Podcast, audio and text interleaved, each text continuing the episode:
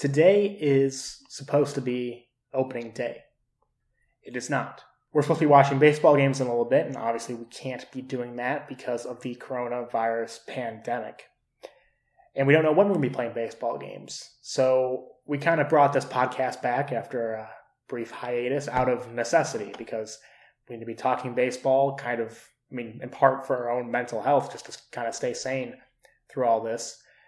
But hopefully, sooner rather than later, if all is safe, we will be playing baseball. We just don't really know when. We're going to talk about all that in just a bit. This is the return of the Scott Podcastnik with me and intern Matt, starting now. Let's go!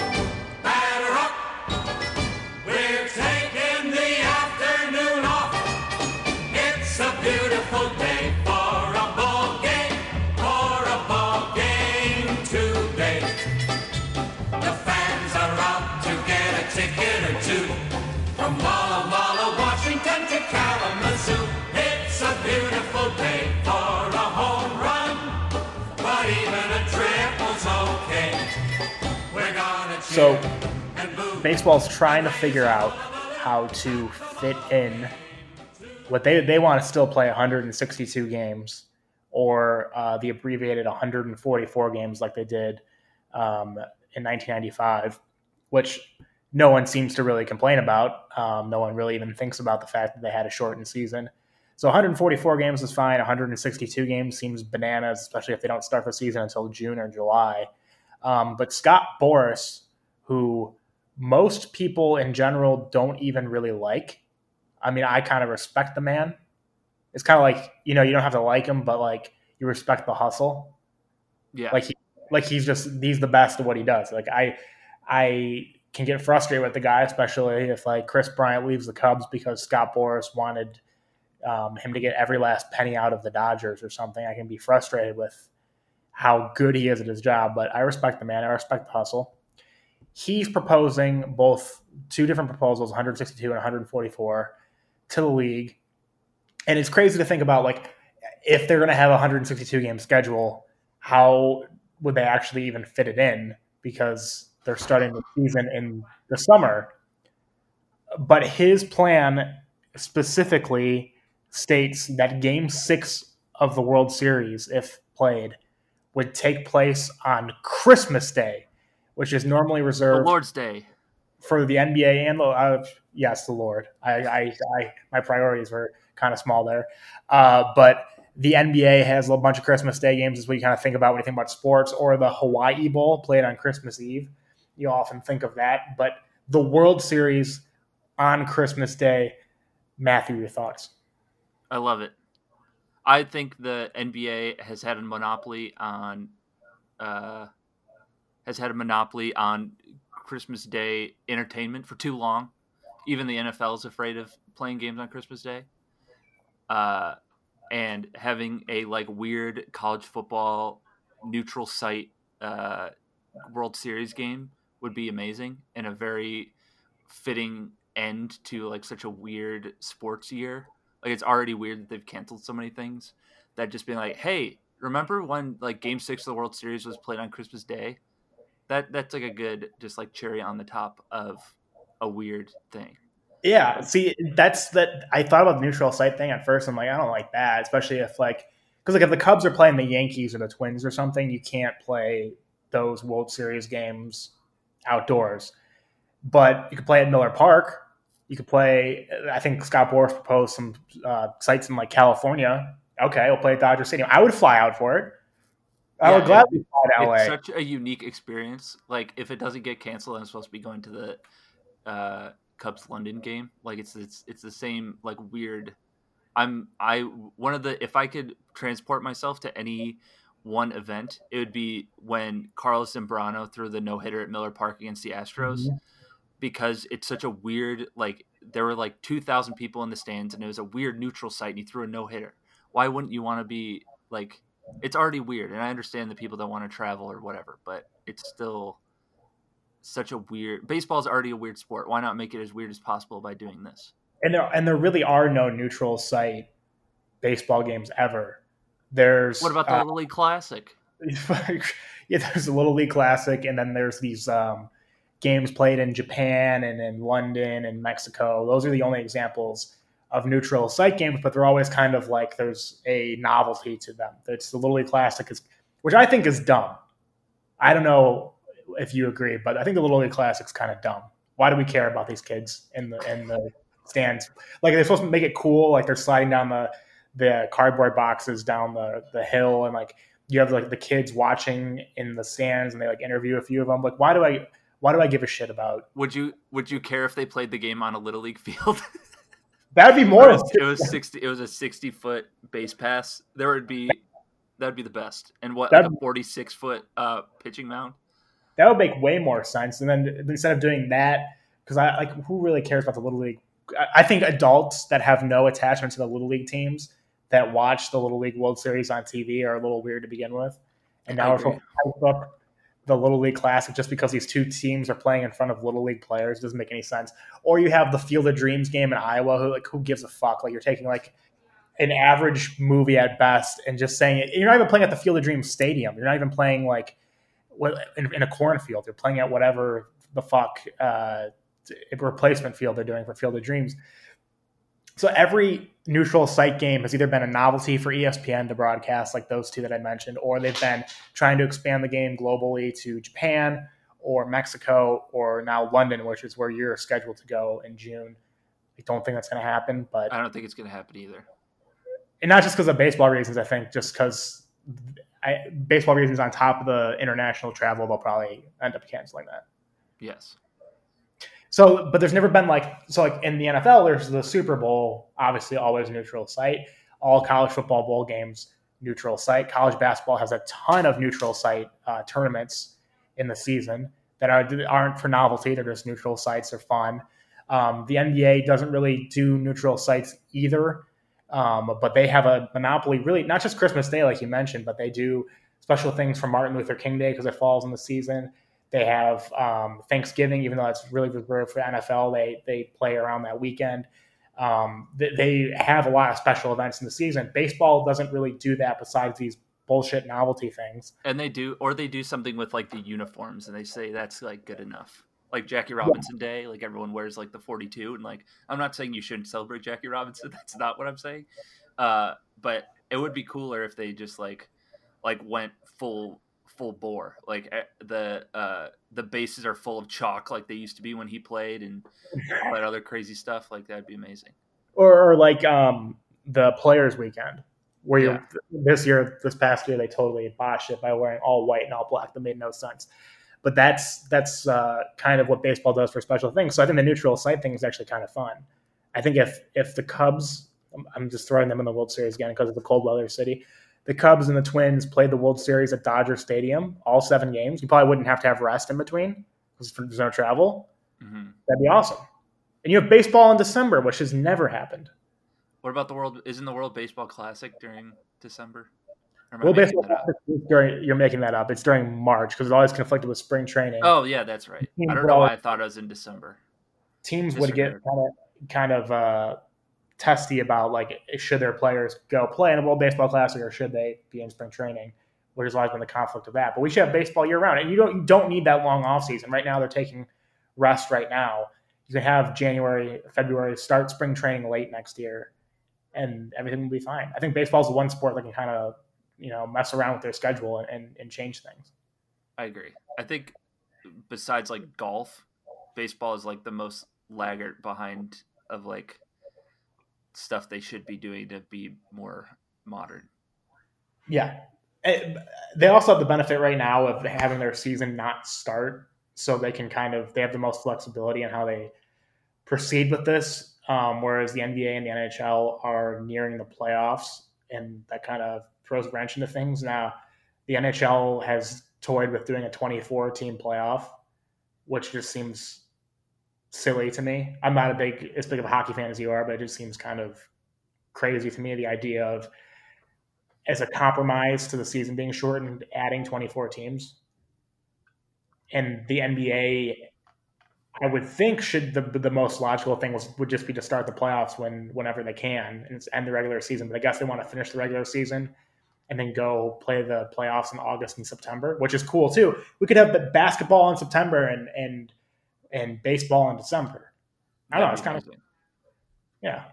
I mean, the the year is already screwed up. I'm just saying, do who cares? Throw all the rules out the window.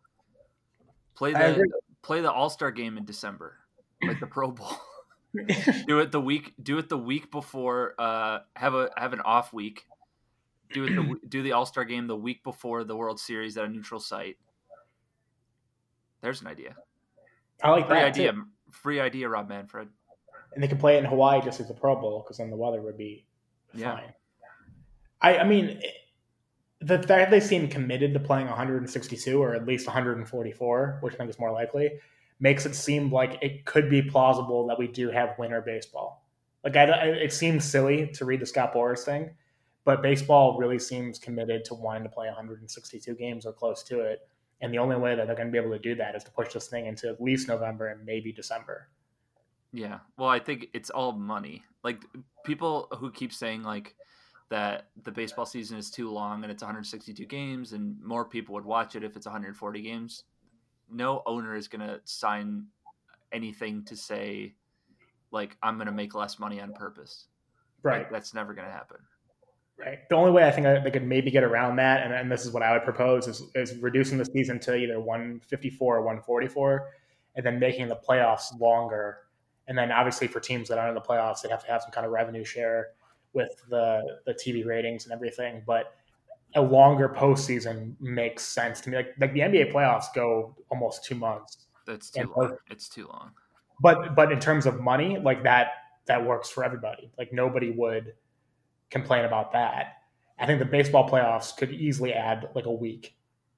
Absolutely. Well, the that's whole idea of the wild card thing was like talking about novelty.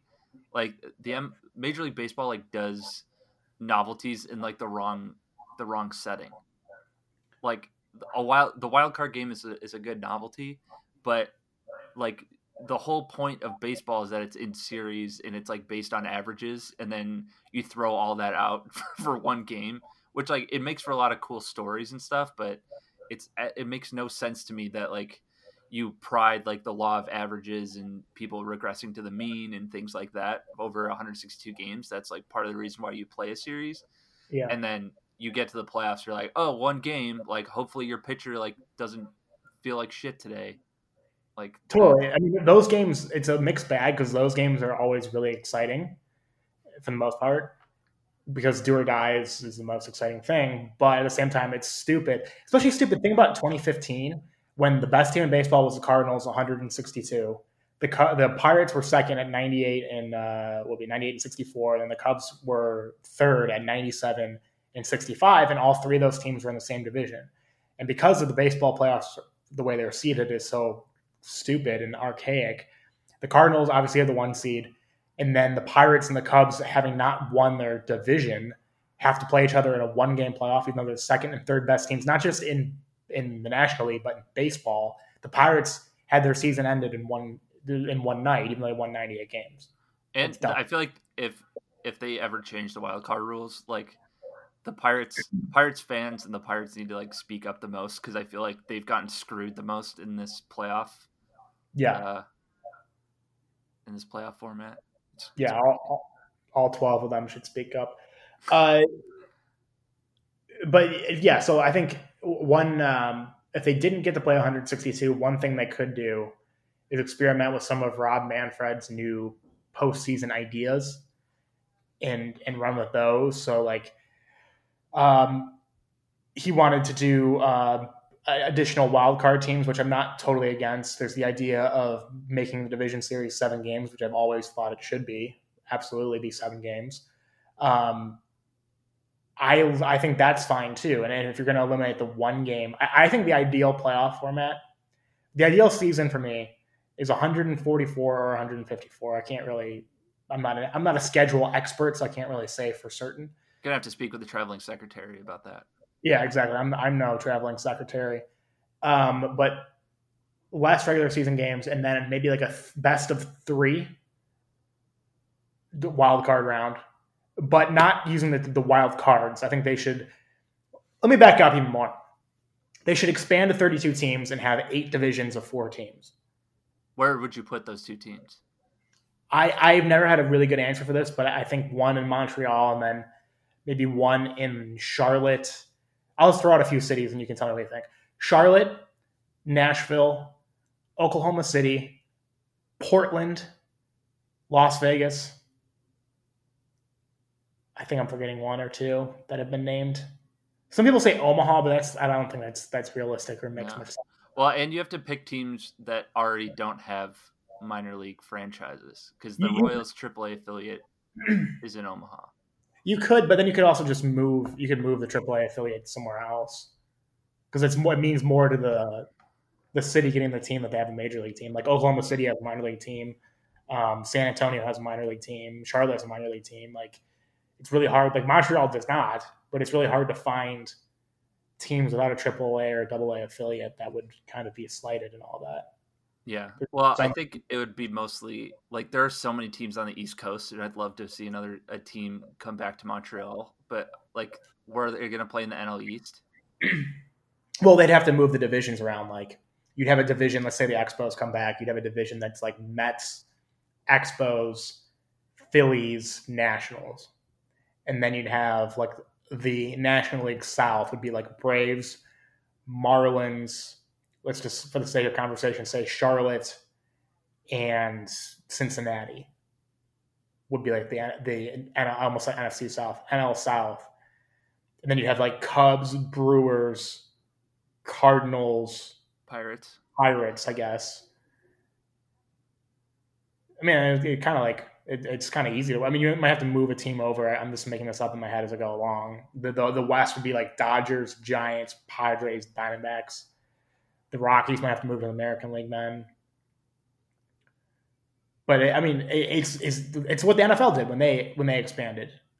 When the Texans came and they moved to eight divisions of four teams it, it makes more sense. And their the NFL playoff format makes more sense, even though you could have a wild card team that has a better record than a division winner and has to play on the road. But I think in baseball, you should just have even if you go go that route, because home field advantage, I think in baseball matters way less than it does in football or basketball. You could have um, a much more fair wild card system. You do a best of three, let's say, for the wild card round then the winners of that move into a best of seven and the best of seven and a best of seven. Because the division series best of five? You can't really. You're throwing out an entire season when you could really just have three out of four bad games. Yes, But you can't really. the- I've never thought the, the division series was that fair. I didn't either. Well, I think like to do something at five games and seven games, seven is like the ideal number. I don't know.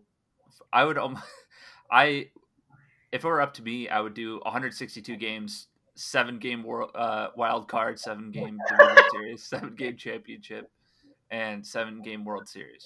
I mean, I'm fine with that too. Make it a gauntlet I'm, I, I would, I would be, I would sign off on that. because I But think the- that's that's like what a lot of people say that the the hardest championship to win is the Stanley Cup, and a lot of that is because there are there's 16 teams in the playoffs, but every series is seven games, I think. Mhm. And so, like, it's like a grind every single time. You have to be the better team at least for four games every series to win. You can't just like Right. get hot and like Well, that that's why the the Vision series is bullshit. Is because you can get hot, or you can you can play matchups to get you to, to like even if you're the inferior team, you can play matchups to get through the series. Perfect example, and you can go listen to the tapes of this podcast, assuming these episodes weren't deleted. They might have been. I don't know. Back in 2016, the Cleveland Indians. I always thought the Red Sox were going to win the pennant that year and face the Cubs in the World Series and ultimately lose. But the Indians and, and credit to Terry Francona for using what he had, just bullpenned the Red Sox to death. They would go they would because their starting rotation really at the time wasn't that great. Trevor Bauer wasn't what he is now. Um, they would have the starter go, you know, get a quality start, get into the fifth inning, then go to the bullpen. Maybe even I have to look back to the box scores from that series. Maybe even pull him in the fourth inning. Then go to Andrew Miller for two or three innings. Then go to Brian. You you could just use your three best relievers um, and extend them, and that can work uh, over that small sample size. The the the Rays, I feel like tried to do that last year against the Astros, but the talent gap was just so big. Like they could have easily just tried to do matchups and try to get through the series. Um, but you can get away with that in a five game series. Now, the, the 2016 Indians were able to do that because they swept the Red Sox. Then they beat the Blue Jays in five and never really got into a precarious situation where the hitters were seeing their, their pitchers over and over and over again. Then when they got into the World Series, going up 3 1, it was going to work again. But because they lost game five, they had to shuffle back all the way because that was the second time Trevor Bauer pitched. Now all of a sudden, the Cubs are seeing every pitcher now for a sixth game. They're seeing starters for a third time. I saw Corey Kluber three times. Now all of a sudden, that strategy doesn't work because you can get exposed in seven games, and the better team is more likely to win. Yes, I agree. I mean, if you like upsets, maybe you like the five game series, but I, not they don't like upsets, but I think if I was like an well, Astros are a bad example because everyone hates them. Let's say the Yankees, yeah, let's say the Yankees uh, win 100 games this year and play the the A's who win the wild card in the ALDS. And the A's won the wild card with like 87 wins and had three or four starting pitchers they could depend on and use the opener, you know, like every fifth day.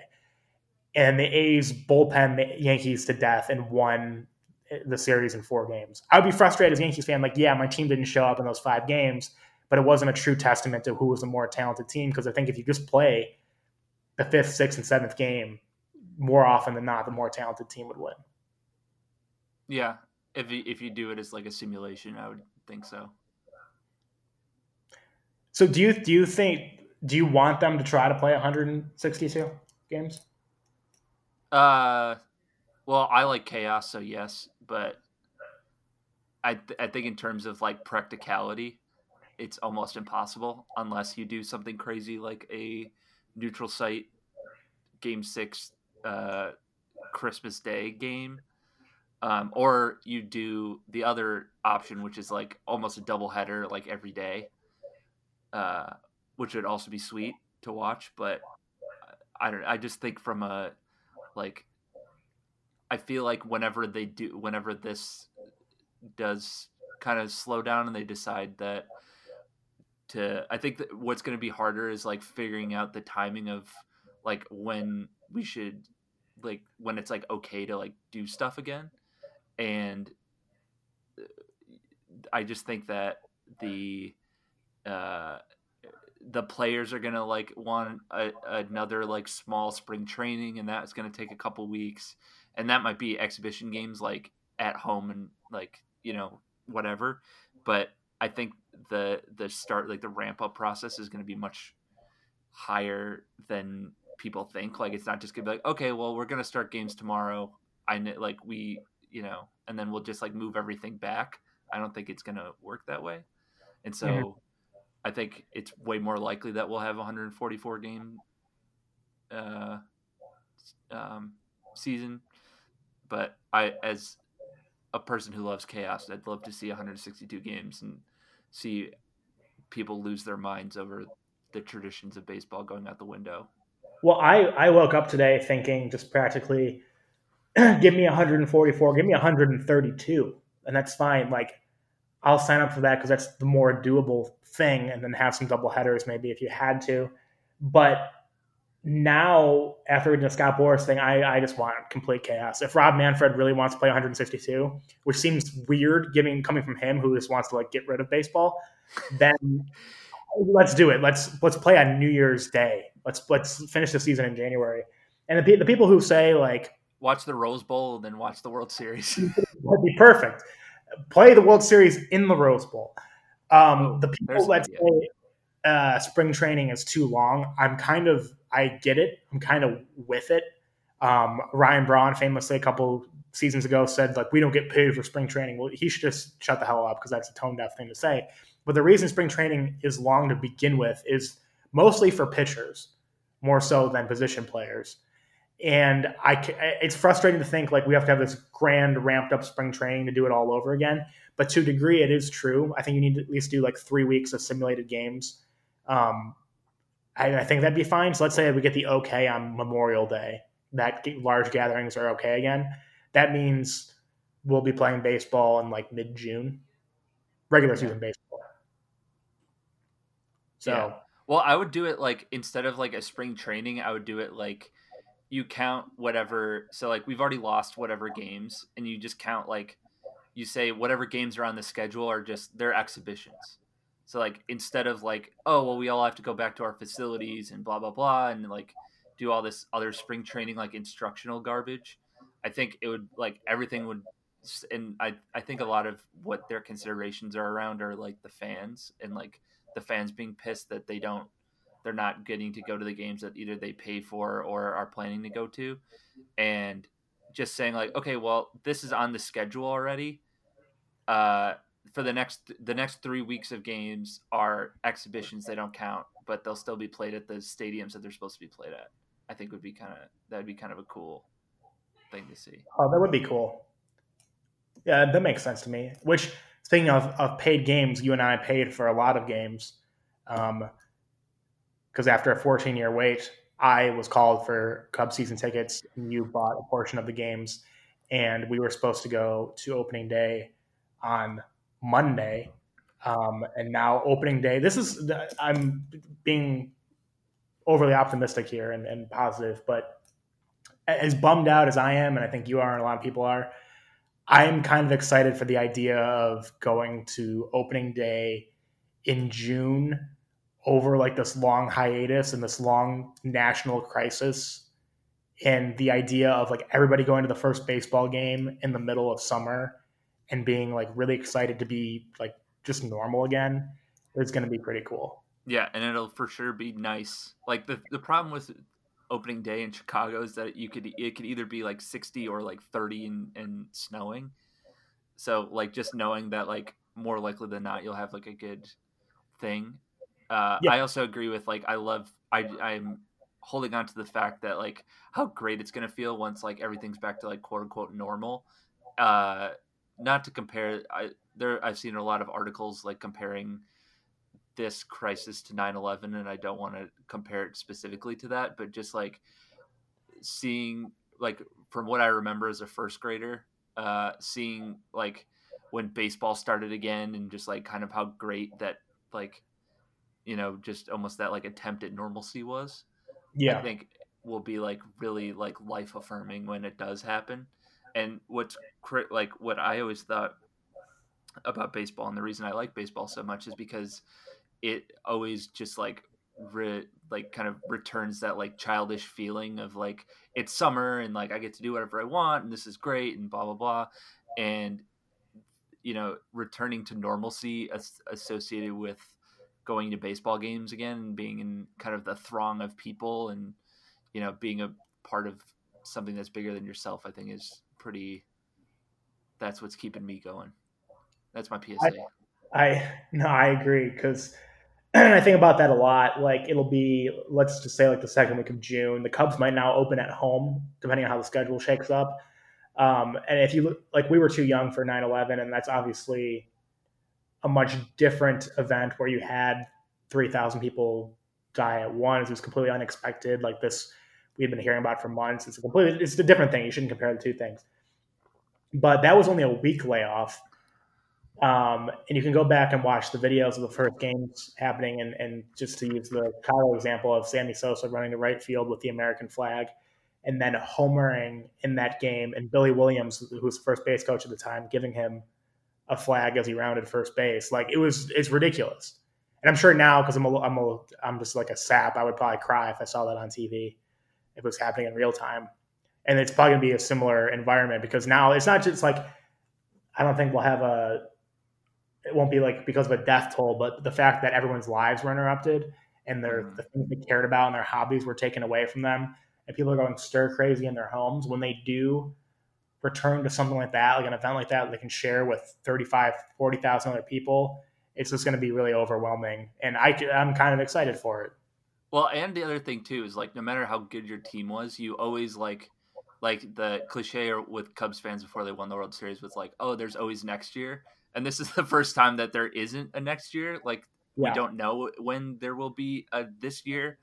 Uh, so like that's the other part of it too is that like baseball you know, it's like death taxes in baseball season starting in March was like always something that you could count on, and this is showing that you don't take those things for granted. So it's kind like it's interesting that of course like the you know to kind of see that from a, a, a sociological perspective. Yeah, it's something I've thought a lot about, and it sounds cliche, but I think everyone can relate to this in some ways since we're all going through the same thing at once. Is not just taking things for granted, but you've never really thought as a thought exercise what your, what life would be like if you took away your favorite sport, if you took away your favorite bar, you took away your favorite restaurant, and like you can't even have friends over to like you know sit around and play cards. Like if you took away all your favorite things, I've, I've never done that as a thought exercise. Like what would life be like? And you can't even go outside. Like I went, I have a small balcony in my apartment, and I went out on it last night because I hadn't gotten any fresh air in the entire day, and I was starting to go nuts playing uh, NCAA basketball 09 on my PS3 for like four hours, and I stepped outside at like 10 p.m. and there was no cars. I heard no one talking, no dogs, nothing. It was eerie. It sounded like the suburbs, and I'm not that I live in a super busy street, but you could always hear something. And like this is it's, it's shocking to the system, all this stuff, because it's not something any of us have ever even thought about the possibility of. Like, like a, the idea of a terrorist attack, and even though we've both said we're not going to compare the two things, we've both compared it like four times now. The idea of a terrorist attack is something you can like wrap your mind around the idea of it. It doesn't make it any easier to deal with. But this is the reason this is a unique, uniquely just it's, it's, it's bizarre because we didn't anticipate this coming and we don't like we don't understand it. Like it wasn't a thing that we could, you know, prepare for mentally. Well, there that and there's like a beginning and an end to those sorts of things, and like usually, like these other sorts of major events, like uh, don't disrupt like except for I guess like World War II, and I don't want to compare this to World War II because I'm just sitting at home in my sweatpants playing Xbox all day. But uh, just like we we as a generation haven't like experienced anything that like is so disruptive to your daily life that it's like really hard to fathom and not knowing when it's going to end is also yeah. tough because it's like okay well we're shutting everything down for 2 weeks and then like someone from the CDC will say something like oh well this could be going on until next year it's like okay well which is it mm-hmm. or is it it's probably somewhere in the middle but you're just it's really tough to think about things in an isolation not knowing when they're going to end. Yeah and, it, and it's not knowing when it's going to end. It's not just like the fear of the virus and the idea of having to stay in but it's like you think in terms of all the things that you had planned for yourself personally throughout the year and the things you look forward to in a given year and then you're like wondering will the nfl season start on time? Will college football start on time? Will um, like either weddings and going to the summer like there's so many things you think about on your personal calendar where it's like oh that might be taken away and that might be taken away. And that's the thing i think that makes us unique um, and how it uh, affects people is you're just like taking things away and there's the un- the uncertainty of it really. Yeah exactly. All right let's take a quick break. And we're back. Conversation we were having uh, earlier today off recording um, we're talking about so something you and i have both done a lot while we were quarantined is watching the marquee sports network which say what you will about comcast say what you will about dish network all this stuff. Marquee sports network is getting me, getting me through a really dark time right now. I've watched everything on Marquee Sports Network, and I think it is fantastic, and I can't wait. What's next. Even like the motocross or the air races. If you actually, I have watched a bit and, bits and pieces of that because I've just like stumbled on it and been like, all right, whatever. Um, I can't wait to see what they do when they actually have real live programming because they they weren't prepared for this either. But um, you watched today, or you, today is in uh, Wednesday. Recording this on a Wednesday that's a nice technique podcasters often do. Bill Simmons is the king of that, saying we're recording this on a Sunday, as if as if really that matters. And he's like, "Do you think he's we're recording this on a Sunday? Do you think that Tom Brady's the best quarterback of all time?" It's like that has nothing to do with it. Um, do you think? Okay, so backing up, you watched the program of, of top how many Cubs was that? Top twenty Cubs? I don't know. It was like it was very. I had it with the sound off, so it was kind of hard to follow. But I think it was supposed to be the top twenty Cubs. But like every time they came back from commercial, it's like just missed, and then it would be you know, like Carlos Zambrano or uh, Mike Fondo. Sam Fuld or something, and uh, so I don't know what the official number was. I like did it. I came in like with like eight people left, so. But that's besides the point. But the point is, so the, the list was kind of bananas because it had a, a large recency bias. Some 23 year old who just moved to Lakeview in 2015 made the list, apparently. Yeah. So, um, what got us talking about older players first, Cap Anson was the first one we started talking about, and uh, not just like 1800s, but every generation and how there are these statistical anomalies based on how baseball was played in that generation. And so, like, I'll pull a few out and, and, and you can mention a few of just like some of your favorite weird statistical anomalies to look at, like Cap Anson in 1881 Yes. hit 399 with a 442 on base percentage and a 510 slugging percentage. He hit, he hit one home run. did, did, uh, did, did they even did they even have like fences? Well, so I don't That's remember when. I don't know when fences came because I know baseball started without them. Um, because he- so from 1871 to 1875, he didn't hit any home runs. uh, he hit two in 1876, the first year that baseball was really recognized, and then after that, he hit a total of three for the next seven years. And then, so there must have been some kind of change in the 1883 1884 offseason because he hit 21 home runs in 1884. Uh, it's just insane. I just think my favorite one is from 1881. Just like the fact that he had that Cap Anson had 192 OPS plus. What's the what's league average like 100?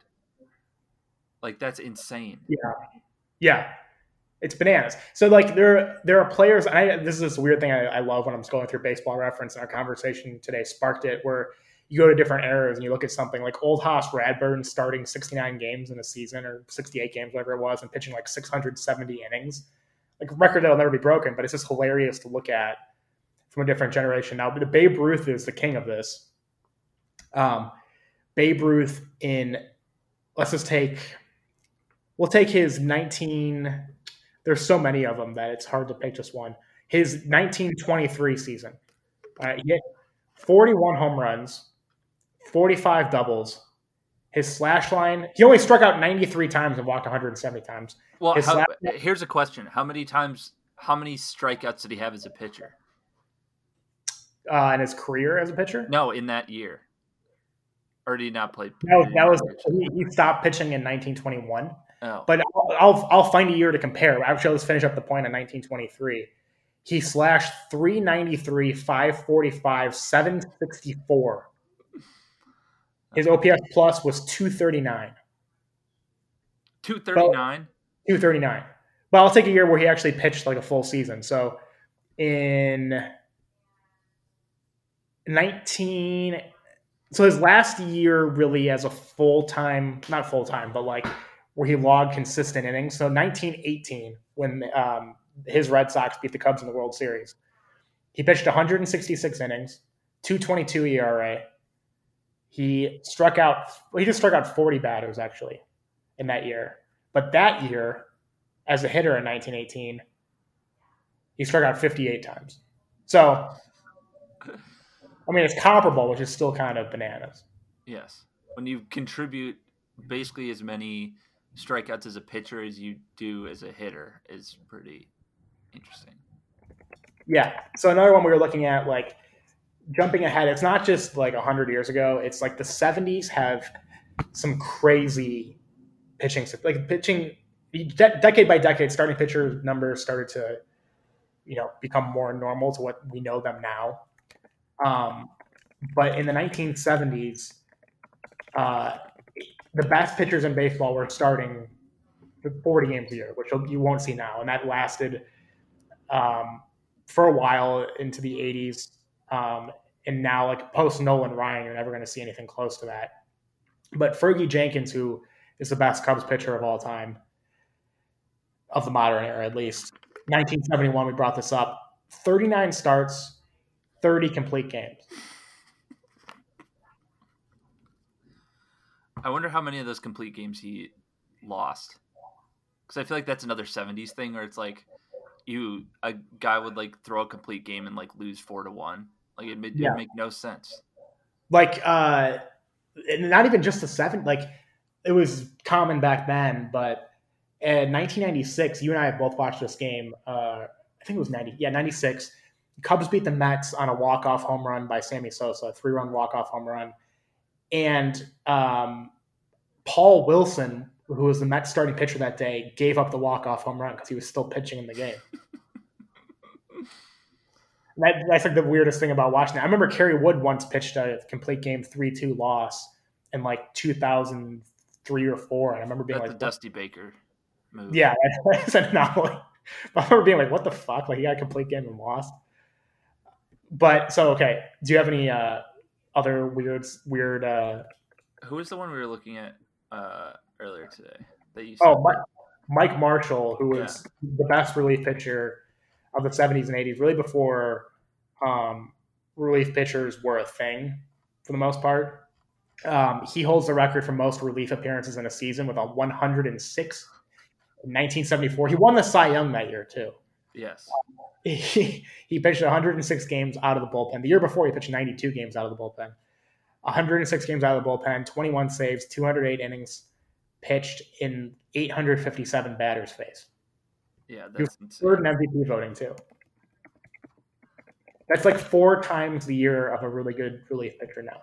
Yeah, because I think I looked up like Aroldis Chapman in 2016. He had he faced like 220 batters, and he gets paid like 10 million dollars a year. It's insane. Yeah, so it- it got me thinking a little bit. And one more note on Mike Marshall. Um, the most recent pitcher to this is a statistical anomaly that I think should be talked about more. I don't know who's going to talk about it, but we're going to talk about it right now. The most recent pitcher to even come close to anything like that. Do, do you have like a wild guess of? There's one pitcher in the last. I think I can correct myself afterwards if I'm wrong. Last 20 years who pitched over 90 relief appearances in a season. This is really weird, and it's not talked about at all. Is it someone like? I, I I'm thinking it's Trevor Hoffman, but I feel like that's too No, it's not. It's not somebody like that great. Hmm. It was Salomon Torres with the Pirates in 2006. I don't. I need to look into this a little bit more because I've noticed this before when I'm just browsing on Baseball Reference, looking at weird records and stuff. He pitched 94 games out of the bullpen, 12 saves, 93 innings pitched. Only faced 411 batters though, so it's a fraction of what Mike Marshall pitched. Yeah, that's half. half But- Nine, 90 i don't understand that at all that he pitched 94 games as a part-time closer is odd but anyway i digress also wait also in that pirates bullpen in 2006 matt Capps pitched 85 games they have like What- do they have a lot of they must have had like a lot of injuries that year or something. what the fuck was jim tracy doing in 2006 his team was terrible too It's like in uh, MVP where you like forget to warm up a guy in the bullpen and he throws like 115 pitches and you're like, oh damn it, like I forgot to warm a guy up.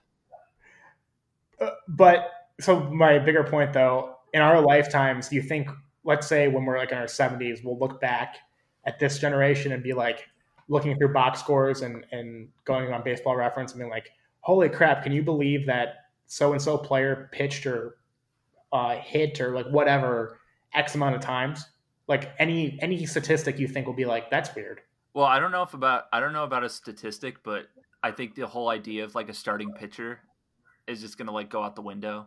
yeah It's already like it's just gonna be like a bullpen game basically every like there'll be an opener, not a starter. Mm-hmm. And so like the total number of innings will just like continue to keep going down. And I think people are gonna be like, I can't why did they like pick five guys to like start every five games? That seems stupid. Like I just I, I think that's what people are gonna say. I, I totally agree. And then that what's going to happen is the game started statistic will matter less and less, kind of like how wins and losses are mattering less and less. Yeah, Game started will be a completely irrelevant statistic. You'll have games.